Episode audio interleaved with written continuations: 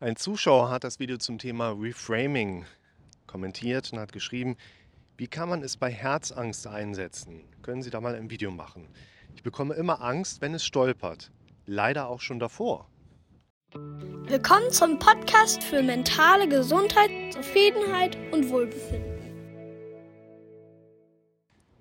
Zum einen kann man vielleicht erstmal kurz festhalten, dass man in dem Bereich von Extrasystolen, Herzstolpern und den Unannehmlichkeiten, die von vielen Betroffenen gespürt werden können, natürlich auch eine Rolle spielt, dass man eine gewisse Form der Erwartungsangst auch hat. Das bedeutet, wenn du unangenehme Symptome einfach mitbekommst, die bereits auftreten können, bevor so ein typischer Herzstolperer kommt, dann ist vielleicht eine Erwartungshaltung da oder auch schon so eine innere Aufgeregtheit, überhaupt erst das Phänomen von einem Extrasystole, von einem extra Herzschlag eben auch provoziert. Und wenn wir jetzt überlegen, wie kann eine Übung wie jetzt das Reframing im Bereich von Herzphobie oder auch Herzneurose oder Extrasystolen allgemein dich unterstützen, dann müssen wir natürlich überlegen, wo haben wir Chancen, wo haben wir Grenzen da drin.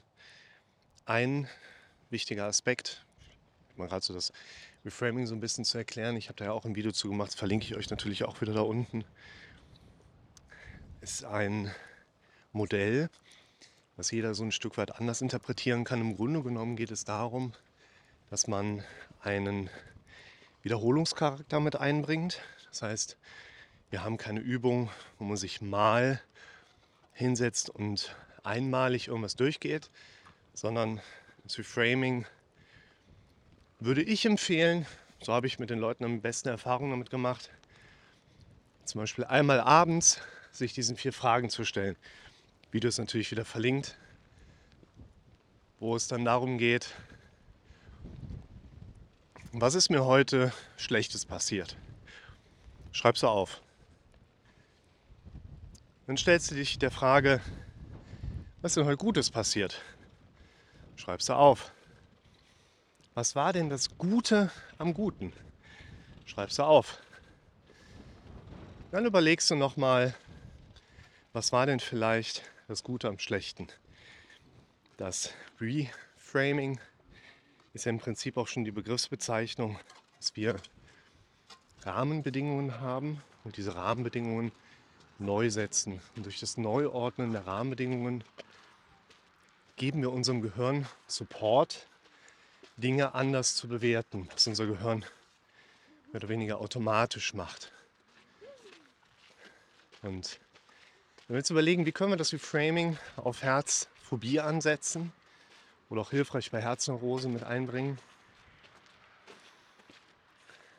Zum einen müssen wir gerade bedenken, es ist eine Frage, die aus meiner Erfahrung heraus häufig in diesen Entlastungskontext reingeht. Wenn der Herr Rick mir Inhalte gibt, die ich mir jetzt in so einem Reframe mal mit einbringen kann, bin ich ja vielleicht mal symptomlos. Wir glauben an das, was wir am häufigsten gehört haben, nicht an das, was richtig ist. Das heißt, wenn ich euch mal eine Affirmation gebe oder mal einen Hinweis gebe, wie ihr vielleicht Dinge suggerieren könnt, wie ihr Dinge in so ein Reframe reinpacken könnt. Das ist vielleicht dann mal eine Erklärung oder auch eine Unterstützungsstruktur, aber nicht unbedingt ein, eine wirkliche Erlösung oder Entlastung in dem Sinne. Das heißt, ein wichtiger Aspekt ist aus meiner Sicht, dass wir diese Reframing-Strukturen nicht als Zaubersprüche sehen dürfen. Ich habe da auch mal ein Video gemacht, was genau diesen Titel trägt. Affirmationen sind keine Zaubersprüche. Und deshalb, wenn ich dir jetzt ein paar Hinweise gebe, dann nimm die mal als Orientierungsstruktur, nicht unbedingt als in Stein gemeißelte Vorgabe. Und was ich hier mit einbringen würde, ist, in den meisten Fällen, in den allermeisten Fällen, sind Extrasystolen, Herzstolpern ungefährlich und belanglos. Und im therapeutischen Kontext kriegen wir eigentlich auch immer wieder heraus, das ist kein organisches Problem, sondern es ist ein Wahrnehmungsproblem. Wir haben uns das mit der Zeit dahin trainiert.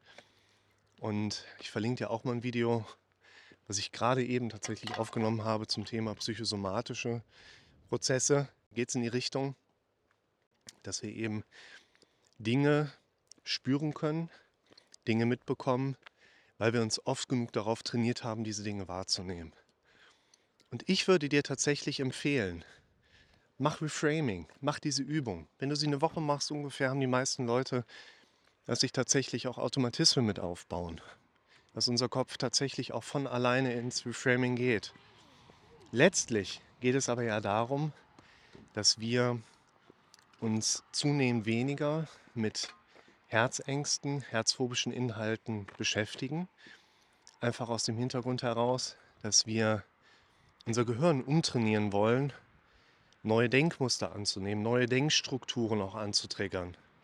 Und in dem Zusammenhang würde ja ein Reframing konkret auf die Inhalte übertragen, wir müssen irgendwas in Bezug auf unsere Herzängste und Herzphobien machen, kontraproduktiv, weil wir damit ja wieder die Nähe zu den unangenehmen und symptomatischen Bereichen haben. Und hier gilt aus meiner Sicht die Grundstruktur, dass Distanz in unserem Leben in der Regel nicht aus Distanz kommt, sondern aus Nähe zu Neuem. Loslassen funktioniert nicht. Loslassen ist etwas, was wir nicht anträgern sollten. Neu greifen ist das, was letztlich Sinn macht und womit wir uns beschäftigen sollten.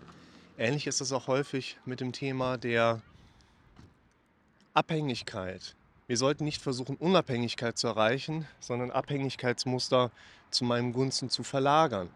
Und deshalb würde ich dir auch empfehlen, mach Reframes. Reframe dir vielleicht auch ein paar Situationen, wo du von deiner Symptomatik typischerweise in der Belastung auch getroffen wirst. Aber ansonsten würde ich sagen, versuche so oft es geht ins Reframing zu gehen und deinen Fokus bewusst außerhalb deiner herzphobischen und herzneurotischen Bereiche zu bringen.